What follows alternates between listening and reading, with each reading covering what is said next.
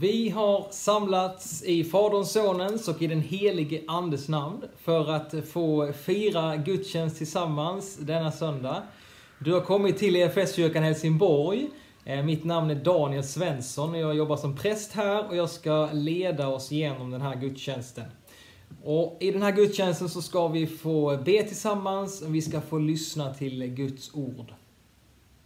Vi ska snart få läsa dagens texter, men låt oss nu få be för vår gudstjänst. Och låt oss få be med en förväntan på Gud. Även om vi bara sänder en gudstjänst så här, så låt oss be att den helige Ande får beröra oss idag. Låt oss be att han sänder sitt ord. Hans ord det kan eh, förvandla våra liv. Vi kan verkligen ha en förväntan på Gud i varje gudstjänst. Att han ska få tala till oss, han ska få röra vid oss. Så låt oss nu be för vår gudstjänst och lägga våra liv i hans händer. Herre, vi tackar dig för den här möjligheten att få fira gudstjänst på det här sättet. Herre, nu ber jag att du ska komma till var och en. Och att du ska eh, få ta den plats i våra liv som bara du ska ha. Herre, låt du få vara centrum just nu. Herre, vi vill ära dig, vi vill upphöja dig, vi vill ge dig våra liv på nytt. Och den här tiden så bara säger vi kom, kom heligande. Sänd din ande på nytt, sänd ditt ord och gör det som du vill i våra liv. Ja, Gud, vi ber, du som delar vår ångest och smärta. Du som omsluter oss med din kärlek. Ge oss tro att hålla ut när prövningar möter. Ge oss kraft att orka i tider av torka och tomhet. I Jesu namn. Amen. Jag ska börja och läsa dagens episteltext ifrån Hebreerbrevet. Och Hebreerbrevets författare, han skriver så här om Jesus. När vi nu har en mäktig överstepräst som har stigit upp genom himlarna, Jesus, Guds son, låt oss då hålla fast vid vår bekännelse. Vi har inte en överstepräst som är oförmögen att känna med oss i våra svagheter, utan en som har prövats på alla sätt och varit som vi, men utan synd. Låt oss därför frimodigt träda fram till nådens tron för att få förbarmande och nåd i den stund vi behöver hjälp. Och så fortsätter vi att lyssna till eh, dagens evangelietext som jag kommer att predika över. Så vässa öronen här nu. Så här skriver evangelisten Matteus. Jesus fördes av anden ut i öknen för att sättas på prov av djävulen. Och när han hade fastat i 40 dagar och 40 nätter blev han till slut hungrig. Då kom frestaren och sade till honom, om du är Guds son, så befall att de här stenarna blir bröd. Jesus svarade, det står skrivet, människan skall inte leva bara av bröd, utan av varje ord som utgår ur Guds mun. Sedan tog djävulen honom med sig till den heliga staden och ställde honom högst uppe på tempelmuren och sade, om du är Guds son, så kasta dig ner. Det står ju skrivet, han ska befalla sina änglar och de ska bära dig på sina händer så att du inte stöter foten mot någon sten. Jesus sade till honom, det står också skrivet, du ska inte sätta Herren din Gud på prov. Nu tog djävulen honom med sig upp på ett mycket högt berg och visade honom alla riken i världen och deras härlighet och sade, allt detta ska jag ge dig om du faller ner och tillber mig. Då sade Jesus till honom, gå din väg, Satan. Det står ju skrivet, Herren din Gud ska du tillbe och endast honom ska du dyrka. Då lät djävulen honom vara och änglar kom fram och betjänade honom. så lyder det heliga evangeliet. Lovad vare du Kristus. Idag får vi läsa texten då Jesus blir frestad av djävulen i öknen. Innan Jesus kan vinna en yttre seger över ondskan och all djävulskap så vinner han en seger i det fördolda. Det är det han gör i den här texten. Han besegrar djävulen i det fördolda, i öknen där ingen ser. Där vinns segern som sedan fullkomnas på korset och i uppståndelsens seger. Denna söndag kallades tidigare kampen mot frestelsen. Och på grekiska, som Nya Testamentet är skrivet på, så är det samma ord som används för frestelse och för prövning. Men det är faktiskt en väldigt stor skillnad mellan frestelse och prövning. Om vi tänker på det. Alltså den som frestar. Den som frestar någon, vad vill den göra? Jo, den som frestar en annan människa, den vill få fram det värsta ur den människan. Den som frestar vill få den andre på fall. Han vill att hon ska misslyckas. Men den som prövar någon gör det för att få fram det bästa ur den människan. Man prövar någon för att få personen att växa, bli starkare, mer mogen. Och därför säger Bibeln och därför säger vi kristna att vår Gud, han frestar inte oss. Han frestar aldrig oss, men Gud, han kan pröva oss. Men han frestar inte. Däremot finns det eh, någon annan som vill gärna fresta oss och vill få oss på fall. Det är djävulen. Han är den som frestar oss, men Gud är den som prövar oss. Djävulen vill att vi ska misslyckas. Han vill att vi ska falla.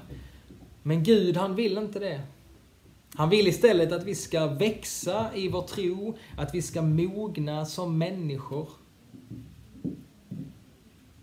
Och i den första versen här så står det att Jesus, han blev förd av anden ut i öknen.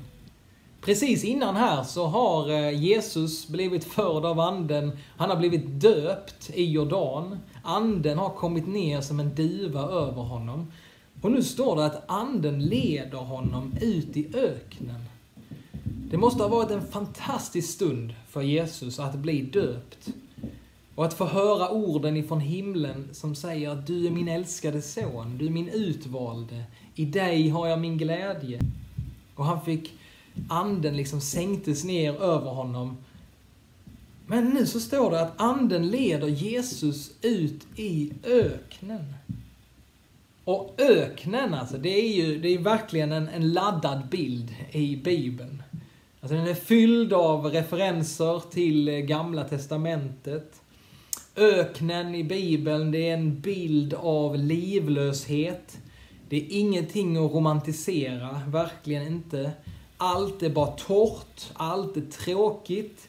Livet känns så hårt i öknen. Men så står det att det är anden som leder Jesus ut i öknen.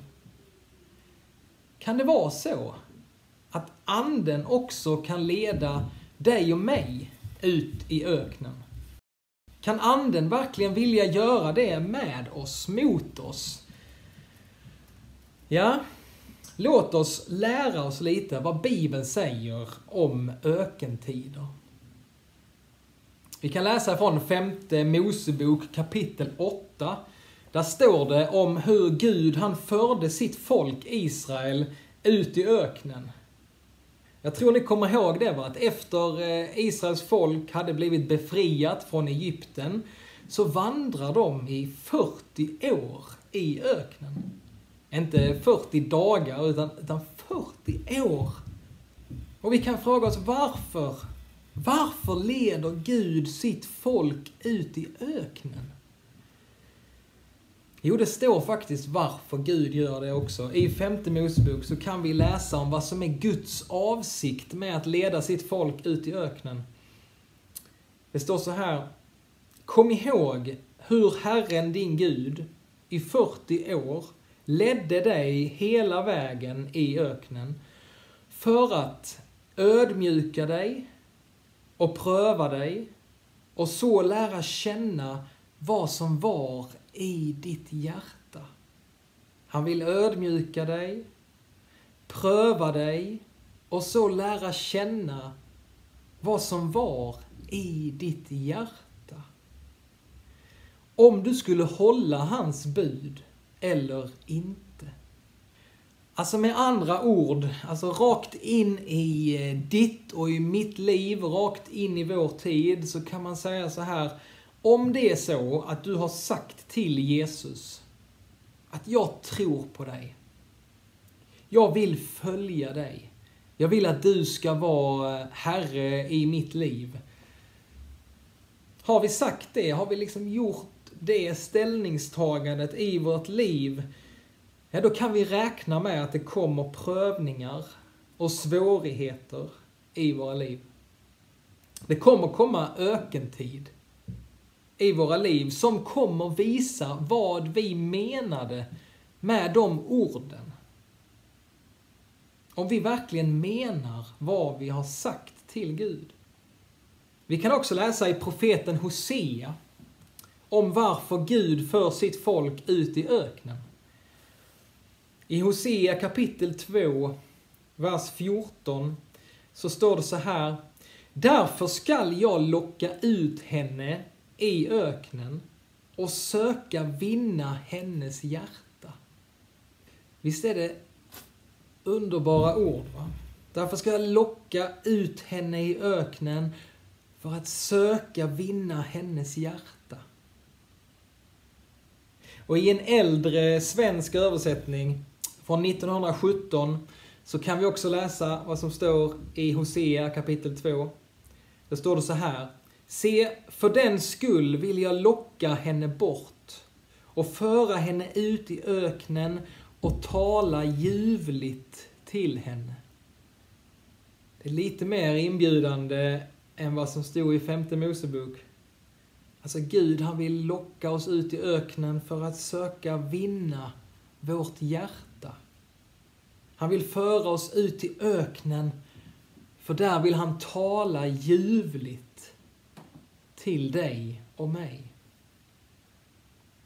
Och kanske är det så att det är först i öknens stillhet i retriten, liksom när vi drar oss tillbaka bort från bullret och stressen, som vi verkligen kan få lyssna till den röst som ropar i öknen. Till den röst som vill tala ljuvligt till dig in i ditt liv. För det vi kan förstå med ökentid, så är det att Gud, han vill fördjupa sitt verk i våra liv.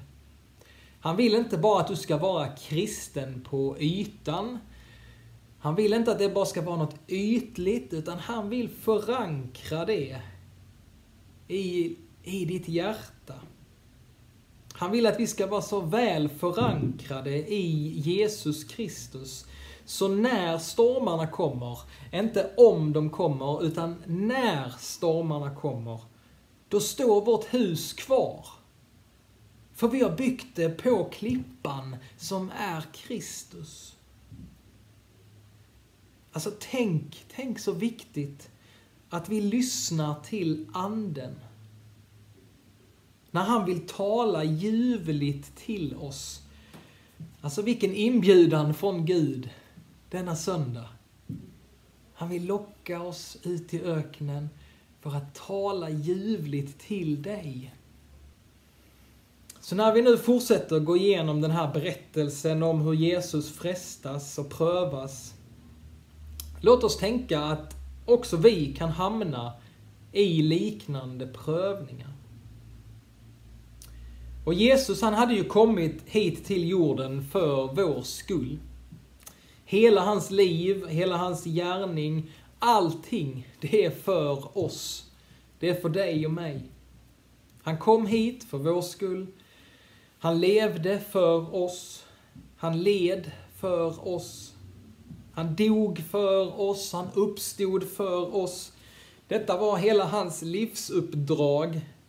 Att leva för någon annan och inte sig själv.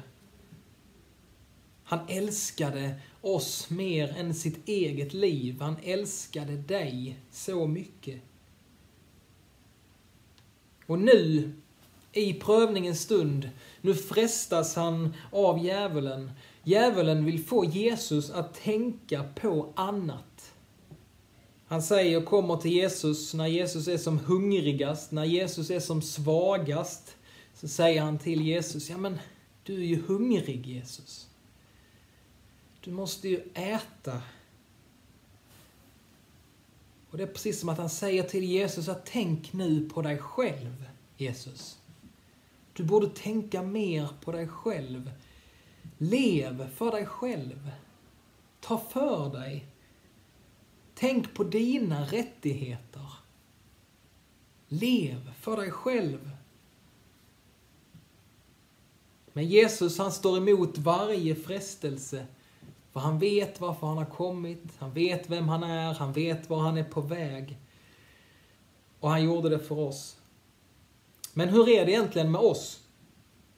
Är det inte detta också som händer om och om igen i våra liv? Är det inte samma röst liksom som talar in i våra liv? Har du inte också hört den rösten som säger, ja men lev för dig själv. Daniel, förverkliga dig själv. Du är centrum i ditt liv. Sätt dig själv i centrum. Lev för dig själv. Daniel, du behöver ju fler prylar. Eller hur? Skaffa dig fler prylar, då kommer det kännas bättre. Det är det som saknas. Och så slår det mig. Och säkerligen så har det slått dig också. Att man bara känner att ah, jag har lyssnat, jag har lyssnat på de här lögnerna som har talat in i mitt liv. Jag har inte stått emot frestelsen. Jag har fallit gång på gång. Och så märker jag bara hur fattigt mitt liv blir. När jag bara lever för mig själv. När jag hamnar i centrum av mitt liv istället för Jesus.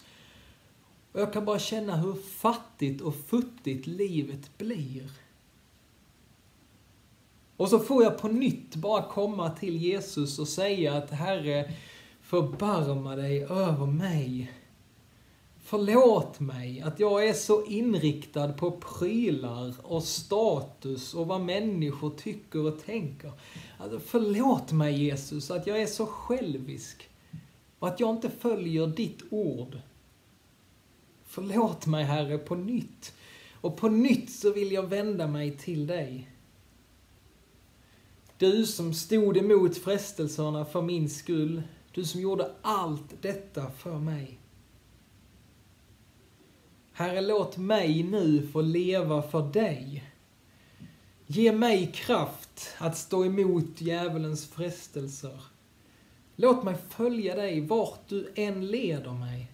Om det är ut i öknen eller om det är till de strömmande vattnen. Låt mig få lyssna till din röst som vill tala ljuvligt till mig. Jag vill att du ska vinna mitt hjärta. Och tack för att din kärlek och det som du har gjort, det är så mycket stadigare, så mycket stabilare än mina prestationer. I Jesu namn. Amen. Ja, ära vare Fadern och Sonen och den helige Ande nu och alltid och i evigheters evighet. Amen. Vi ska nu få ta en stund eh, och bara få eh, be tillsammans.